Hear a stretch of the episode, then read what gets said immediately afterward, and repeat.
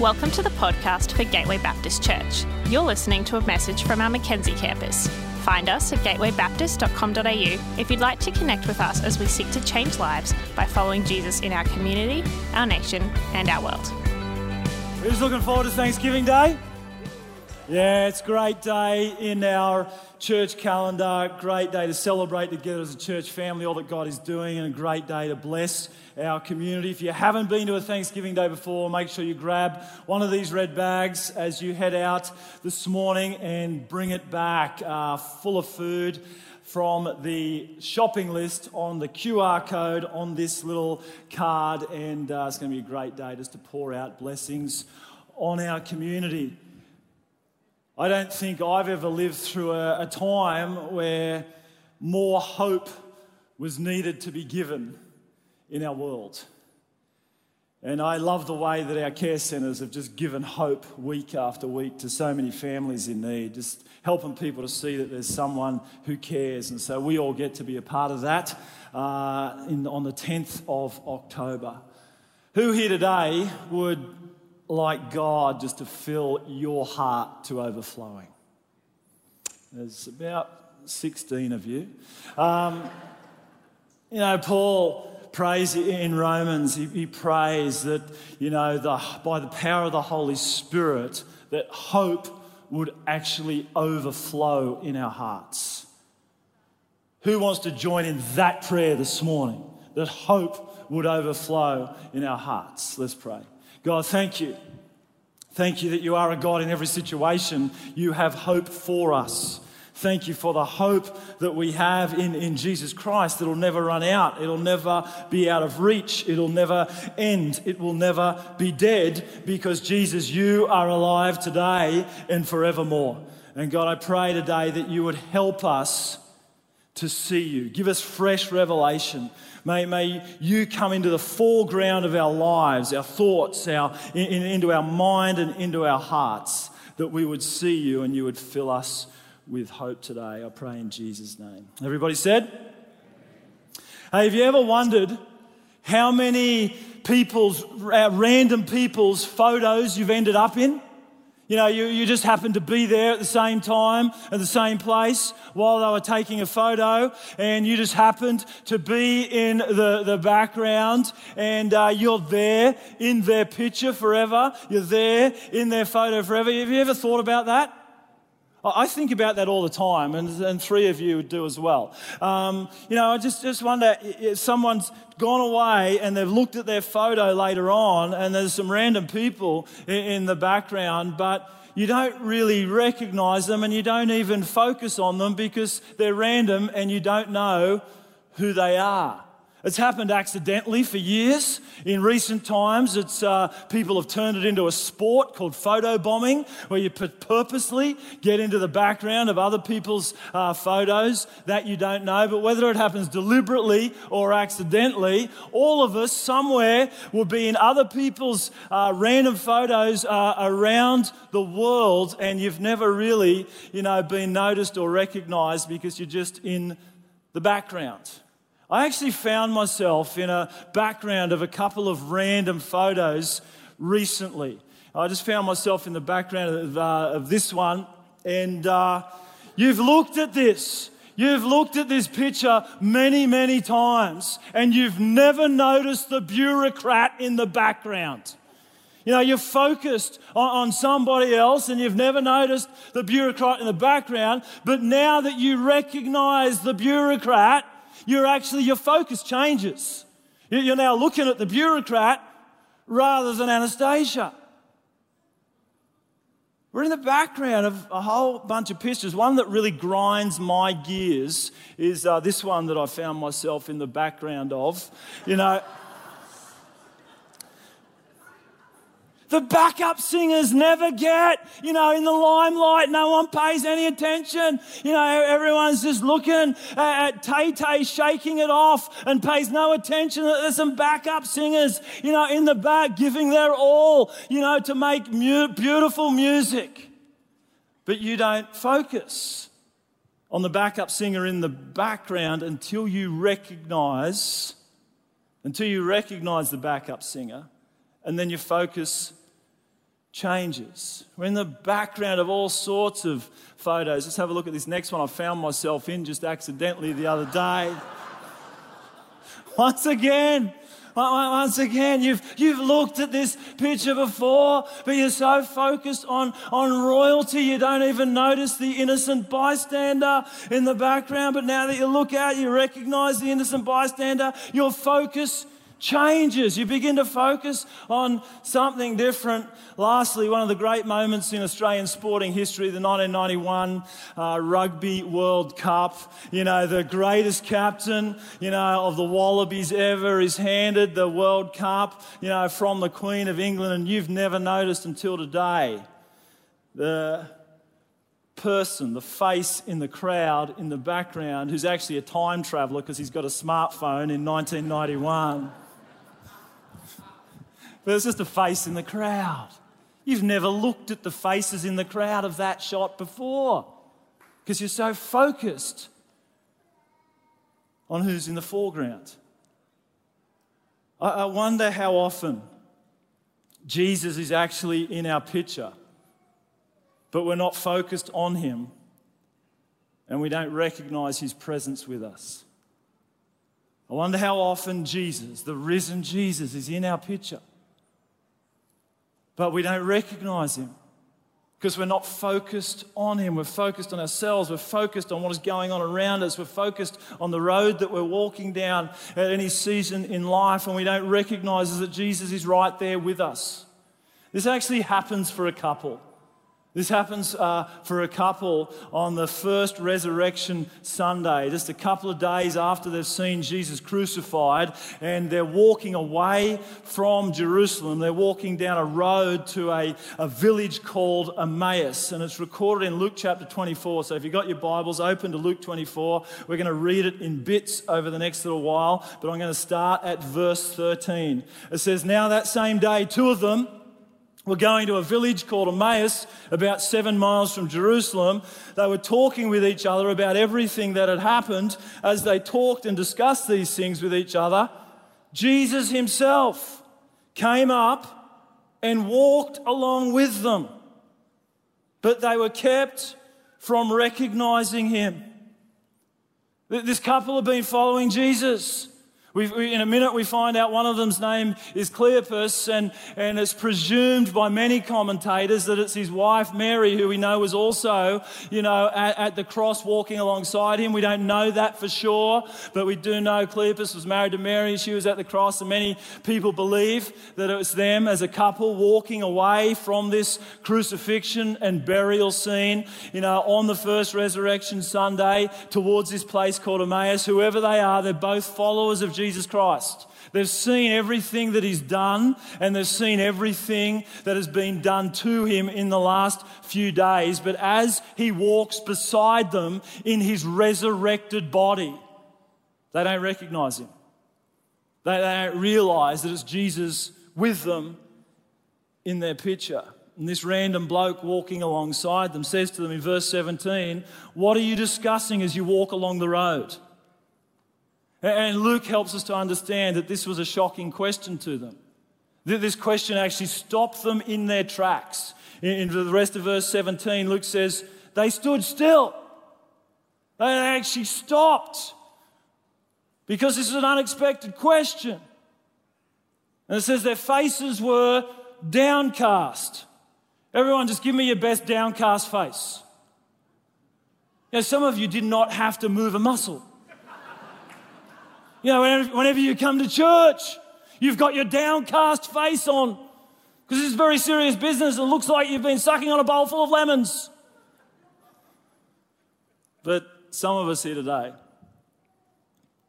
are actually downcast because we too are walking down an unexpected road like this couple. There's been events happen in our life, in our family, in the last little while that's unexpected and you're sad. You're downcast. We all faced unexpected events in our lives that make us sad. We all at times walk down unexpected roads. We get downcast, disillusioned, disappointed. At this moment, Jesus says to them, What are you discussing as you walk along the road? One of them, named Cleopas, asked him, Are you the only one visiting Jerusalem who does not know the things that have happened here in these days? Have you been living under a rock, mate? And where have you been? And now, at this point, you know, Jesus could have made them look really stupid. He could have actually said, Well, yes, I have heard of him. Actually, I was there in the very beginning, and I was there in the middle of the Red Sea, and I, I was there in the glory of the temple. And I was actually there in bodily form in the manger when shepherds came and declared praises and, and wise men came a long way and, and laid down expensive gifts. I was there. I, I was there in the boat when, when a big storm came up and I spoke to the wind and the waves and I told them to be still and, and they, will be, they were still. And yes, I was actually there in those last few days. I was there on the cross. I was buried in a tomb. But today is Resurrection Sunday, and I'm alive today and forevermore, and I'm walking along beside you right now. I'm in your picture. I am Jesus, you pair of dim sims. If I was Jesus, that's what I'd say.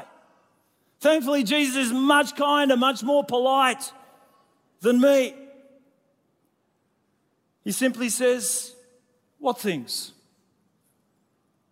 What things don't I know about? Tell me what you're talking about. Verse 19, it says about Jesus of Nazareth. They said he was a prophet, powerful in word and deed before God and all the people. The chief priests and our rulers handed him over to be sentenced to death and they crucified him. But I want you to say these next three words with me. But we had hoped. Say it again. We had hoped. We had hoped that he was the one that was going to redeem Israel. We had hoped. We've all used those words at different times in our lives. We had hoped to have the perfect marriage, raise the perfect kids in the perfect home, but somewhere along the road, our relationship went down an unexpected way and we lost what we'd hoped for. We had hoped to set up a business and make our lives comfortable and, and easy. But we faced unexpected events and we've lost it all. And we've ended up in a place we never expected to be. We had hoped to make a difference with our lives, big dreams, big hopes to make a difference with our lives, but somewhere along the way we got distracted by the road that we were walking down. We, we lost sight, you know, of Jesus and we ended up in an unexpected place where we didn't expect to be. And when we've lost our hopes and our dreams. Oh, we had hope that all of our kids would choose to follow Christ, but our son chose to walk down a road that we didn't expect, and now he's lost, and our hope is lost. We had hoped. We've all said those words at different times, gone down an unexpected road, and hope is now lost. This couple walking down the road, walking down an unexpected road, they had hoped that Jesus of Nazareth was the one who was going to redeem Israel. You see, Cleopas and, and Mary, or Cleopas and his mate, were uh, part of the, um, the, the chosen people. They were part of the nation of Israel, and their life did have purpose. They, they, they, were to represent God on earth. They were to, to be carriers of the glory of God that would actually, other nations would look in at the glory of God in, in Israel and understand who God was because God was with them. That was their, that was their purpose in life.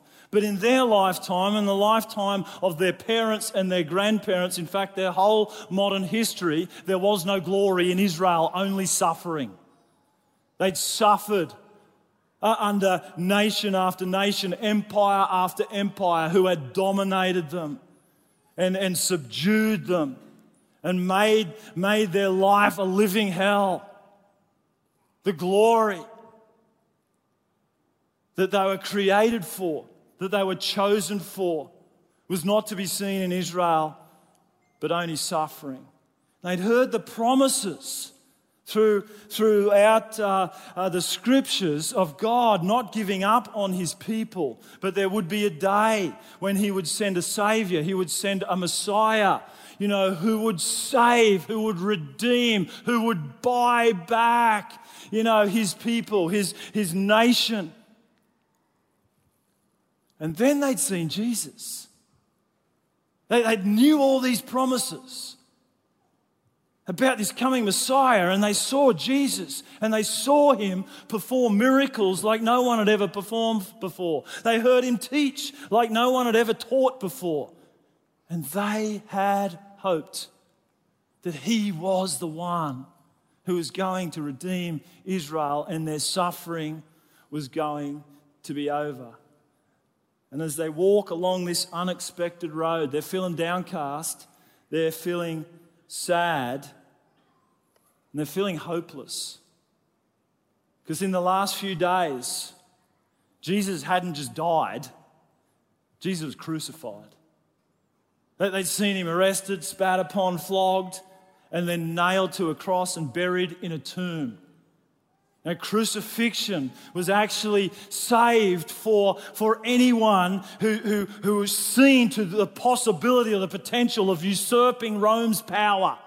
They would make a public spectacle of them by crucifying them naked up on the hill to make it clear to everybody still living in town Rome will not be defeated. There is no power greater than Rome. Rome will win in the end. That's what crucifixion was for. That's why, you know, it was done, you know, up on a hill for everybody to see. Don't you dare try and oppose the power of Rome. Rome will win in the end. These people with great hopes of what Jesus was going to do and how he was going to save them from their suffering were now walking down an unexpected road. They're downcast they're sad, they're hopeless. It says, even on this day, there's been some strange reports. Verse 24 the women went to the tomb and said, The body is not there. You know, they'd seen, you know, Jesus die, they'd seen him placed in a tomb, now his body's missing, and they're confused. And they're asking some of the same questions that we ask when we're walking down unexpected roads. Where's God in all of this? Why did God let this happen? Is God really in control? Is God really still for us? They're walking down an unexpected road. They're sad. They're feeling hopeless. All of their hopes that they had in Jesus were dead and buried in that tomb. And they're confused. We just can't work out what is going on. Jesus says this, verse 25 How foolish you are, and how slow to believe all that the prophets have spoken. Did not the Messiah have to suffer these things and then enter his glory? And beginning with Moses and all the prophets, he explained to them what was said in all the scriptures concerning himself. You see, they thought that God was going to send a Messiah who would save Israel from their suffering. But the stranger walking along the road explains to them throughout the whole of the Bible that the, the, Messiah will save Israel and actually will save the entire world through his suffering. He's actually going to take on the suffering of sin and evil and go through death and come out the other side and give new hope to all people for all time. The stranger pointed them to 613 Old Testament laws and over 300 prophecies, you know, spoken over 500 years that were all perfectly fulfilled in this one man named Jesus. You know, the suffering of Jesus on the cross was not some random event, it was not some picture of Roman domination. You know, the suffering of, of Christ on the cross was, was not a story of God losing his power, of God's people being, you know, defeated by evil once again, but it's a story of God defeating the power of sin and evil and death for all people, for all time.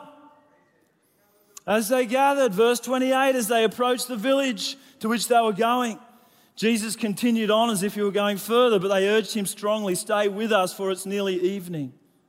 The day is almost over, so he went in to stay with them. When he was at the table with them, he took bread, gave thanks, broke it, and began to give it to them. There's some really important words coming up. Then their eyes were opened, and they recognized him, and he disappeared from their sight. Luke really carefully includes some important words in this story. They're words that this couple would have heard their entire lives. From the first ever Sunday school lesson, they would have heard these words.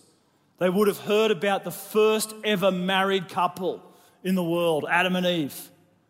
That as they took the forbidden fruit and ate the fruit, it says their eyes were opened and for the first time in human history, they saw death and evil. Their eyes were opened to see sin and the consequences of sin, which is death.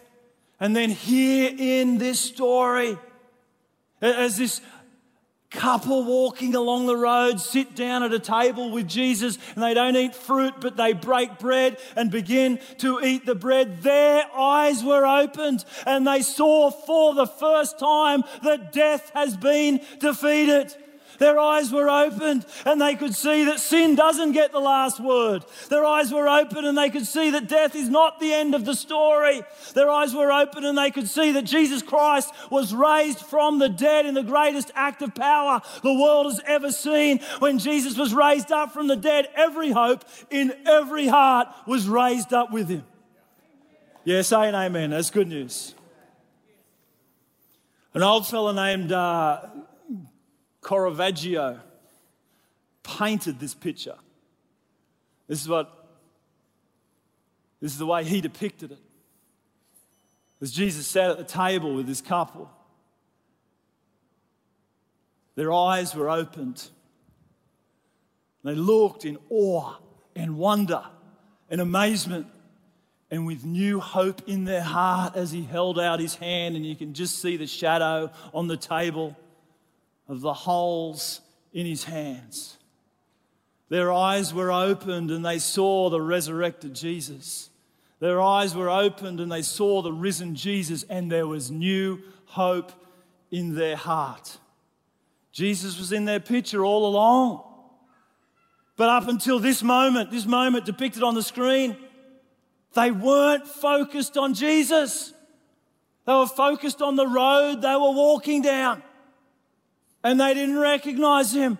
And so they were downcast, they were hopeless, and they were confused. But when they see that Jesus has been in the picture all along and they see that he's defeated sin and death, they see the risen Jesus, there is hope that's renewed in their heart. Now, that's not your picture. You've all got a different picture right now. And I don't know all the details of your picture. But what I do know is that Jesus is in your picture. The risen Jesus in your picture. If your picture right now is a picture of sadness and downcast, I want to encourage you today to refocus on the risen Jesus who's in your picture. Bring him into the foreground because he comforts the brokenhearted. You, you can cast all of your burdens upon him because he cares for you. If your picture right now is, is one of confusion, what is going on in this world? What is going on in my life, my family? Where is God? Can I encourage you today? Jesus is in your picture. Refocus on the risen Jesus, the one who did fulfill every prophecy spoken about him throughout all of history. Every promise was fulfilled in him. And he actually, as we look at future promises, he never promised that this life that we live here on earth would be pain free. What he did promise is that as you walk through painful times, as you walk down unexpected roads, I'll be in the picture. I'll be with you. And this pain you're walking through right now is not the end of your story. If your picture is one of hopelessness right now, it's kind of like all of your hopes and your dreams seem, seem dead and buried right now. Refocus your eyes on the risen Jesus. He brings beauty from ashes. He turns mourning into dancing. He has gone through death and come out the other side. He's alive today and forevermore. And he's in your picture. And when he's in your picture, it means he's close. When he's in your picture, it means hope is within reach. And this is the cool bit. I want you to get this this morning. Even if your eyes aren't focused on Him, He's focused on you. You are not just a face in the crowd to Him, He sees you. He's got hope for you. He loves you. And He will for all of eternity. Whatever the picture of your life is right now, I want to encourage you to refocus on the risen Jesus, and He will renew hope in your heart. Let me finish practically. Three practical things I think we can do to refocus on the risen Jesus. The first one is this to read your Bible every day until your heart burns. I love this verse in here. It says, Were not our hearts burning within us when he talked with us on the road and opened the scriptures to us? Jesus points to himself in the Old Testament and he explains that he's fulfilled every prophecy, you know, ever spoken about the Messiah. And mathematicians have worked out that for that to just randomly happen to one people, one person, not God's plan, just random.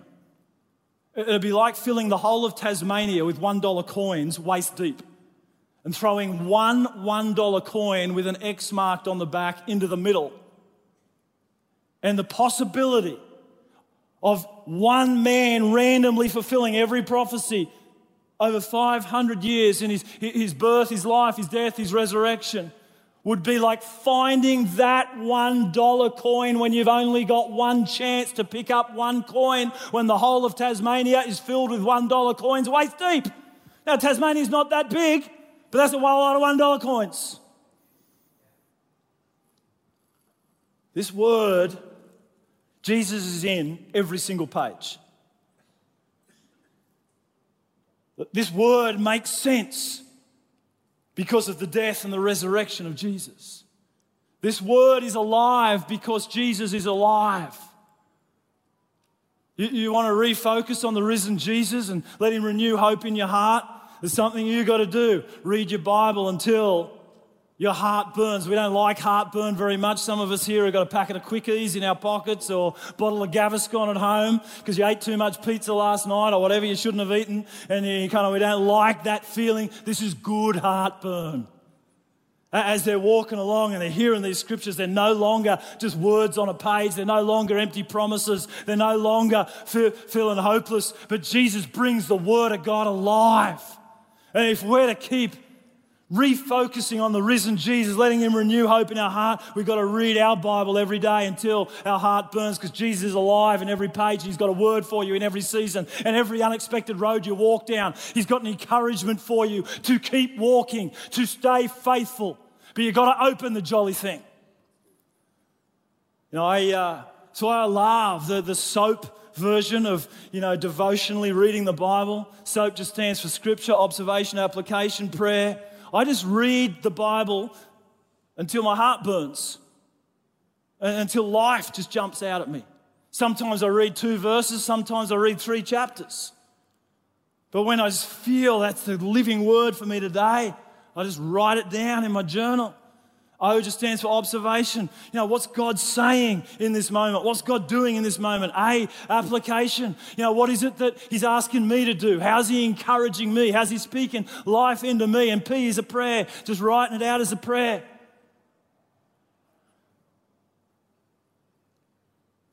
You want to refocus your eyes on the risen Jesus. Open it and read it until your heart burns. Secondly, you want to refocus on the risen Jesus, you've got to remind one another every week of the resurrection. They got up, says verse 33, returned at once to Jerusalem. There they found the 11 uh, with them, assembled together and saying, It's true. The Lord's risen and has appeared to Simon. Then the two told what had happened on the way and how Jesus was recognized by them when he broke the bread. These two people walking down the road, they actually see the risen Jesus, but they're not the only ones. He also appeared to Simon. He also appeared to, to Mary and the women. He actually appeared to 500 people over a period of six weeks. And then many others believed because of their testimony. Now, if I said to you, you know, this week I saw, you know, Queen Elizabeth II shopping at the Logan Hyperdome, you'd go, you're nuts. What sort of pastor have we got here? If Queen Elizabeth II went shopping in Brisbane, she'd go to Carindale for sure. but if 500 people walked into this room and over a period of six weeks said, I saw Queen Elizabeth II, the Hyperdome, you'd start to listen. So there's power in testimony. Jesus appeared in a resurrected body.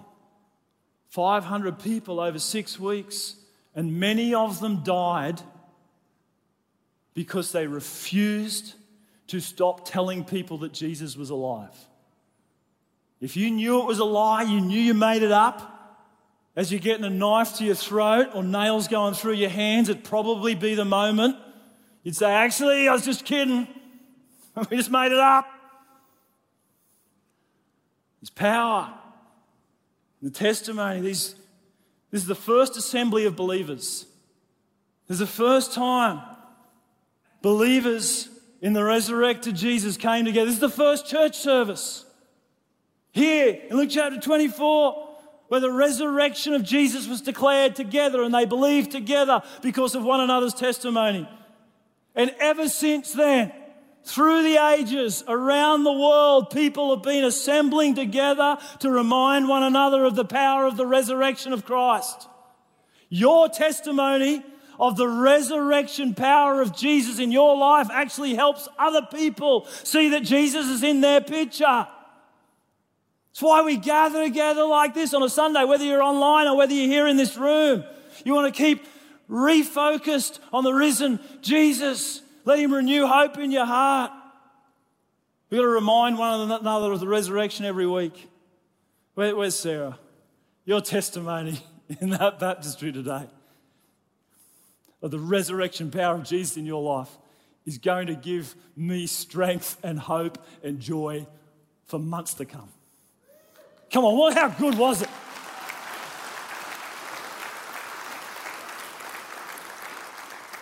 Our testimonies of the resurrection power of Christ actually helps all of us refocus on the risen Jesus. We assemble together to remind one another of our glorious eternity, and it changes our reaction to our current calamity. You know, I showed you the photo of uh, Australia winning the World Cup in 1991. In 1991, I was first year out of high school, mad on rugby, loved rugby. I remember sitting up watching the Rugby World Cup that was uh, held in the UK, uh, and so it was always on in the middle of the night uh, in, in Australia, and we'd gather you know, in our lounge room and, and we'd watch these games. And, you know, Australia were in, in great form. We got to the quarter final in, uh, against uh, Ireland at Lansdowne Road, and we're all sitting there and we're expecting Australia to win and progress to the semi final and the final. But then Australia started dropping the ball, and Ireland got in front. And then the ref made some bad calls, and Ireland got in front. I remember sitting in our lounge room with my mates Every time Australia dropped the ball, we'd throw something at the TV and we'd start declaring, man, I could play better than that. And every time the ref made a dud call, we'd be on our feet and yelling abuse at the ref. Remember, this is a long, long time ago. I wouldn't do that today. But uh, all the way back then, I did. Because we were stressed. We were worried. We were anxious that Australia was going to get defeated and, eliminated, and our dreams of them winning the World Cup was over. And with 60 seconds to go, Ireland was up 18 to 15, and it looked like the unexpected was going to happen. Australia was going to get defeated. 60 seconds to go, 18 15. There's a scrum on the 22 metre line, and the ball comes up the, out the back. Nick Farr Jones picks it up at halfback, passes it to, to Michael Lynagh at five-eighth, passes it on to Jason Little, passes it to Tim Horan. Tim Horan passes it to the magician David Campese and he sets his sights for the corner and we're hoping and we're praying he's going to make it for the corner but they tackled him with a metre to go and he rolled over on his shoulder and he popped the ball up to Michael Lynagh who was following through and, and he grabbed the ball and it might come up on the screen and he dived over the line and scored the try and Australia beat Ireland 19 to 18 and all was good in the world. I've watched that game many times since. I don't throw things at the TV when they drop the ball or when the ref makes a bad call anymore. Not because I've grown up and matured, it's got nothing to do with that. It's because I know who wins in the end. I don't get stressed anymore. Because at Lansdowne Road on Saturday afternoon in 1991, Australia defeated Ireland and went on to win the World Cup, and they were handed the trophy from Queen Elizabeth II. But I'm sure you know where I'm going here. Much more importantly, on the Emmaus Road, 2,000 years ago, Jesus Christ, the living Son of God, walked out of a tomb and down a road because he defeated sin and death and he has been crowned King of Kings and Lord of Lords. I know who wins in the end. Some of you have dropped the ball this week. Some of you have had a rough call. You're stressed out and you're worried and you're throwing things. You're angry. You're downcast. Can I encourage us today? This is one of the reasons we gather together. We remind one another of the resurrection. We know who wins in the end.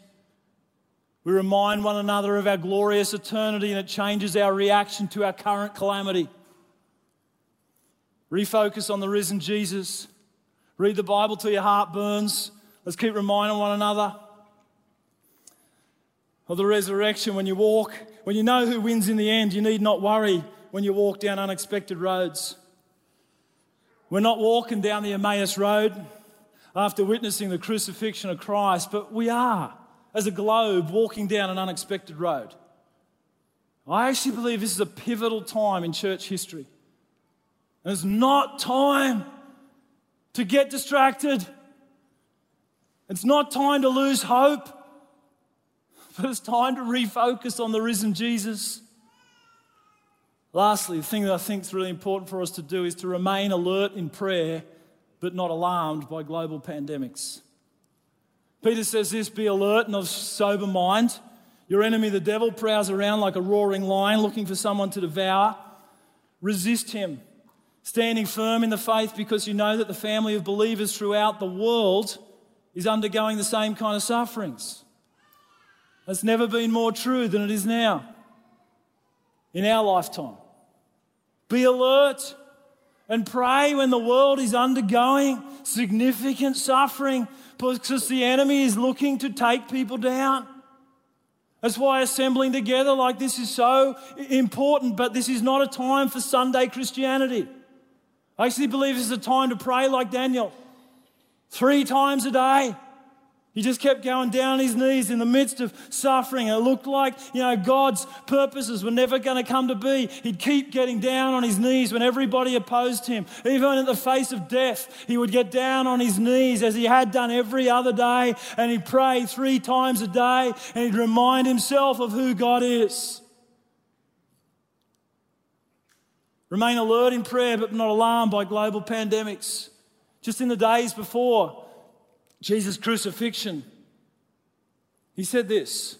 I think these are important words for us. You will hear of wars and rumors of wars, but see to it that you are not alarmed. Too many people are alarmed at the moment. Too many people in the church are alarmed. Such things must happen, he says, but the end is still to come. Nation will rise against nation and kingdom against kingdom. There'll be famines and earthquakes in various places, even in Melbourne. All these are the beginning of birth pains. Just expect it. It shouldn't be unexpected. Make sure you pray. Remain alert in prayer, but not alarmed by global pandemics. Actually, he says in Luke's gospel, just after these words, when, when, when things begin, you know, to, you know, to, to look hard, when big, hard things begin to happen, this is what I want my church to do. Luke uh, 21, verse 28, he says, When these things begin to take place, stand up and lift up your heads because your redemption is drawing near. Be alert in prayer, but not alarmed by global pandemics. Every generation is needed to listen to Jesus' words because every generation has faced disturbing events that alarmed them. Not many of us would remember this, and I'm not going to ask you to put your hand up if you do, because it means you're really old. But in the late 1940s, after the atomic bomb was dropped in several places, the Western world was alarmed. Everyone was talking about atomic bombs. Everyone was worried about atomic bombs. Everyone had front and center in their mind this atomic threat. There was great fear and panic, and people were alarmed. And C.S. Lewis, who's a great Christian writer, was asked in 1948, What do you think about this atomic threat the world is facing? As I read what he wrote in an essay all those years ago, what I want you to do is replace the word atomic bomb or atomic threat or atomic age with COVID or coronavirus. All right, every time it says atomic, just put coronavirus in there. I think this is a word in season for us. 1948, C.S. Lewis said, In one way, we think a great deal too much of the atomic bomb. How are we to live in an atomic age? I'm tempted to reply, Why, as you would have lived in the 16th century when the plague visited London almost every year. Or as you would have lived in a Viking age when raiders from Scandinavia might land and cut your throat any night or indeed, as you're already living in an age of cancer, an age of syphilis, an age of paralysis, an age of air raids, an age of railway accidents, an age of motor accidents.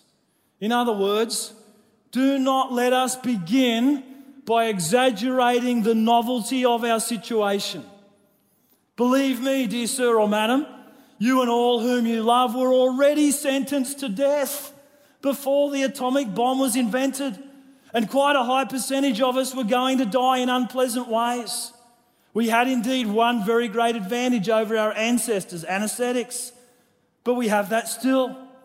It is perfectly ridiculous to go about whimpering and drawing long, downcast faces because the scientists have added one more chance of a painful and premature death to a world which already bristled with such chances and which death itself was not a chance at all but a certainty. This is the first point to be made, and the first action to be taken is to pull ourselves together If we're all going to be destroyed by an atomic bomb, let that bomb, when it comes, find us doing sensible and human things praying, working, teaching, reading, listening to music, bathing the children, playing tennis, chatting to our friends over a pint. C.S. Lewis wasn't a Queensland Baptist, and a game of darts. Not huddled together like frightened sheep and thinking about bombs. They may break our bodies, but they need not dominate our minds. Can I hear an amen?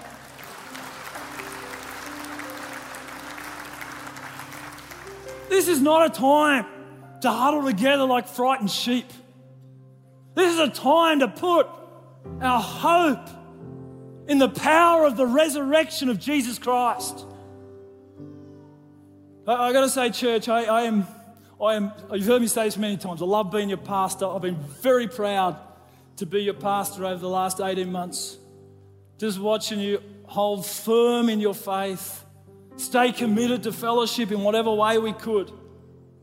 You've held on to hope and you've given hope, and we're going to keep giving hope in those red bags in a couple of weeks' time. But can I encourage us? Let's not get distracted and disillusioned or downright angry now. I actually believe the next few months are going to be very difficult for our nation. As we grapple with the impact of vaccination passports and roadmaps to freedom, I can see the potential that we're already beginning to see of great anger and division. If you're anything like me, I found myself getting frustrated and thinking some futile thoughts that weren't helping me.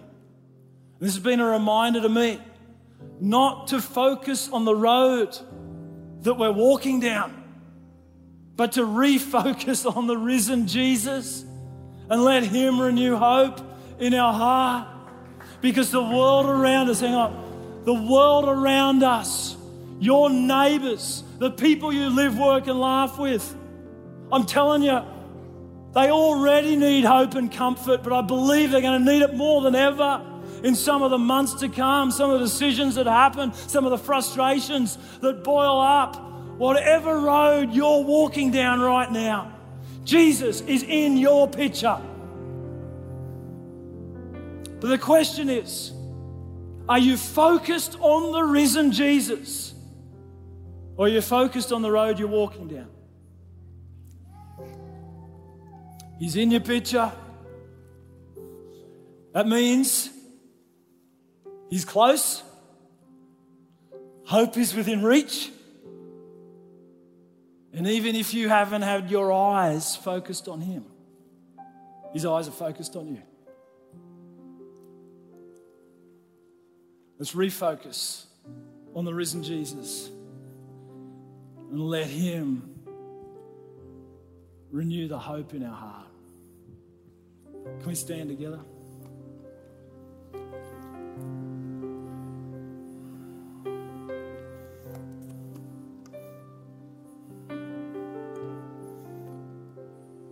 We're going to sing an old song. It just simply says, Turn your eyes upon Jesus. Look full in his wonderful face. And the things of this earth will go strangely dim in the light of his glory and grace. I just believe we need to choose to do that for a moment. As we're doing that, I just know that some of you here today, just God's got you here on purpose. He's got you here because He wants to renew hope in your heart. It might be your faith has been shaky. It might be your family. You just kind of lost hope in God bringing you together, bringing others back to faith. You might have lost hope in your, the dream that you had for your life, for your ministry, for your business. I just know Jesus is calling us today to actually repent to refocus on Him, and He will renew the hope in our heart.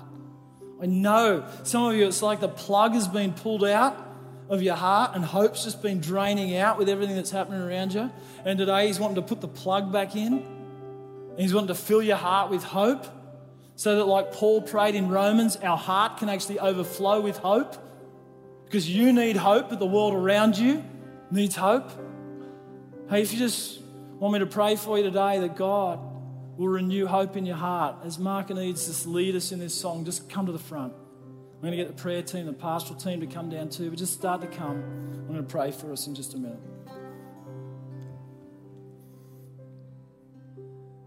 Turn your eyes upon Jesus. Look for in his wonderful face.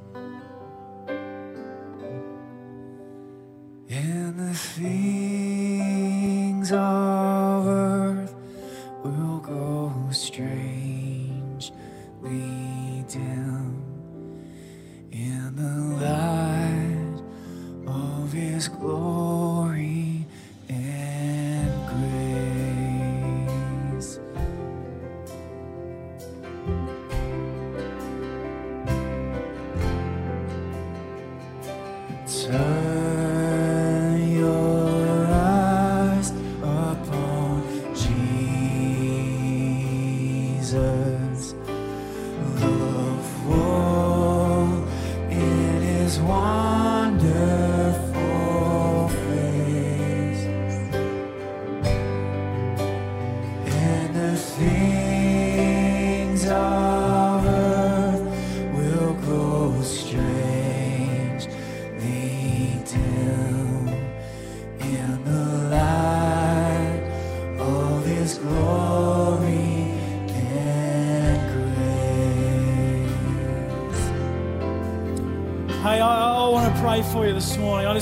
some of you here just need God to renew hope in your heart. Just come now.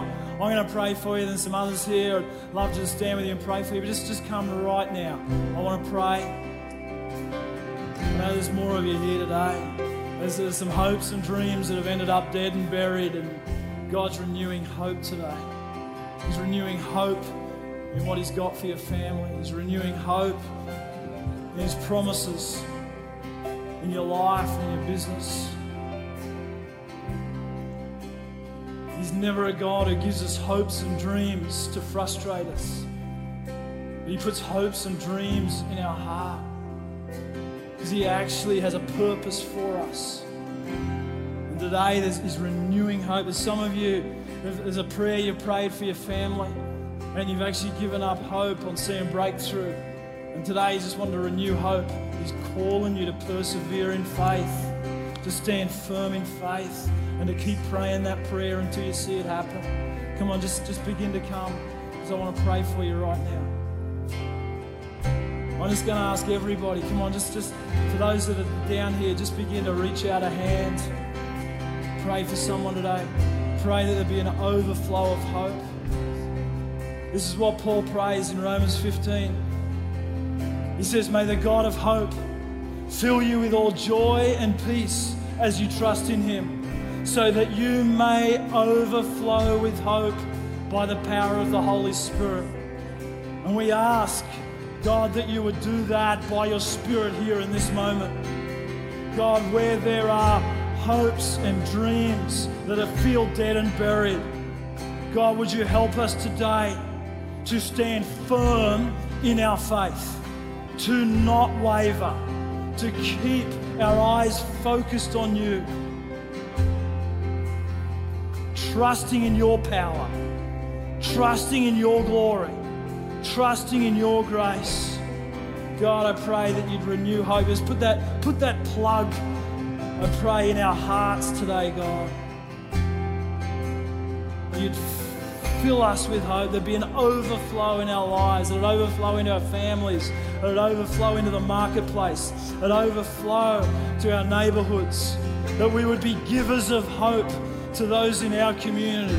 God, there'd be just something overflowing in us. We just, we just want to reach out and give hope to those around us. God, today,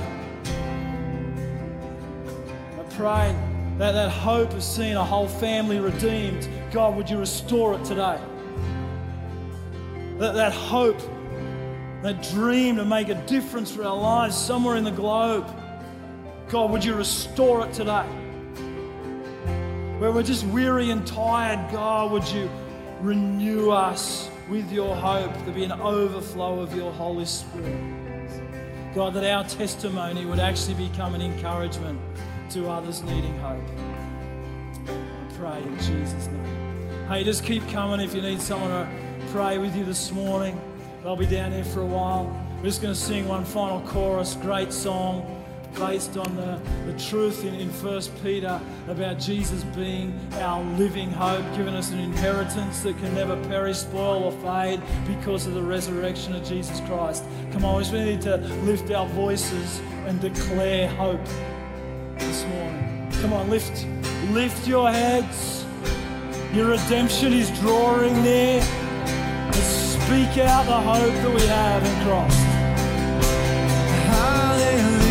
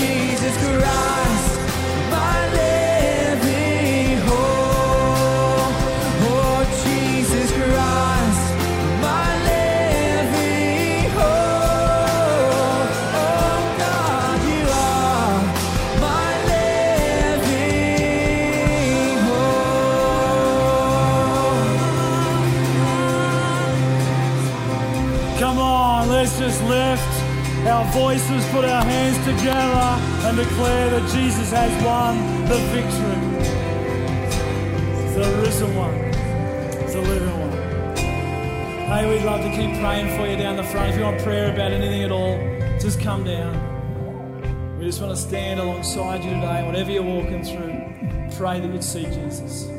God bless you. See you next Sunday. We hope you've been blessed by this message. If we can pray for you or you would like to take a further step in your relationship with Jesus, we would love to connect with you.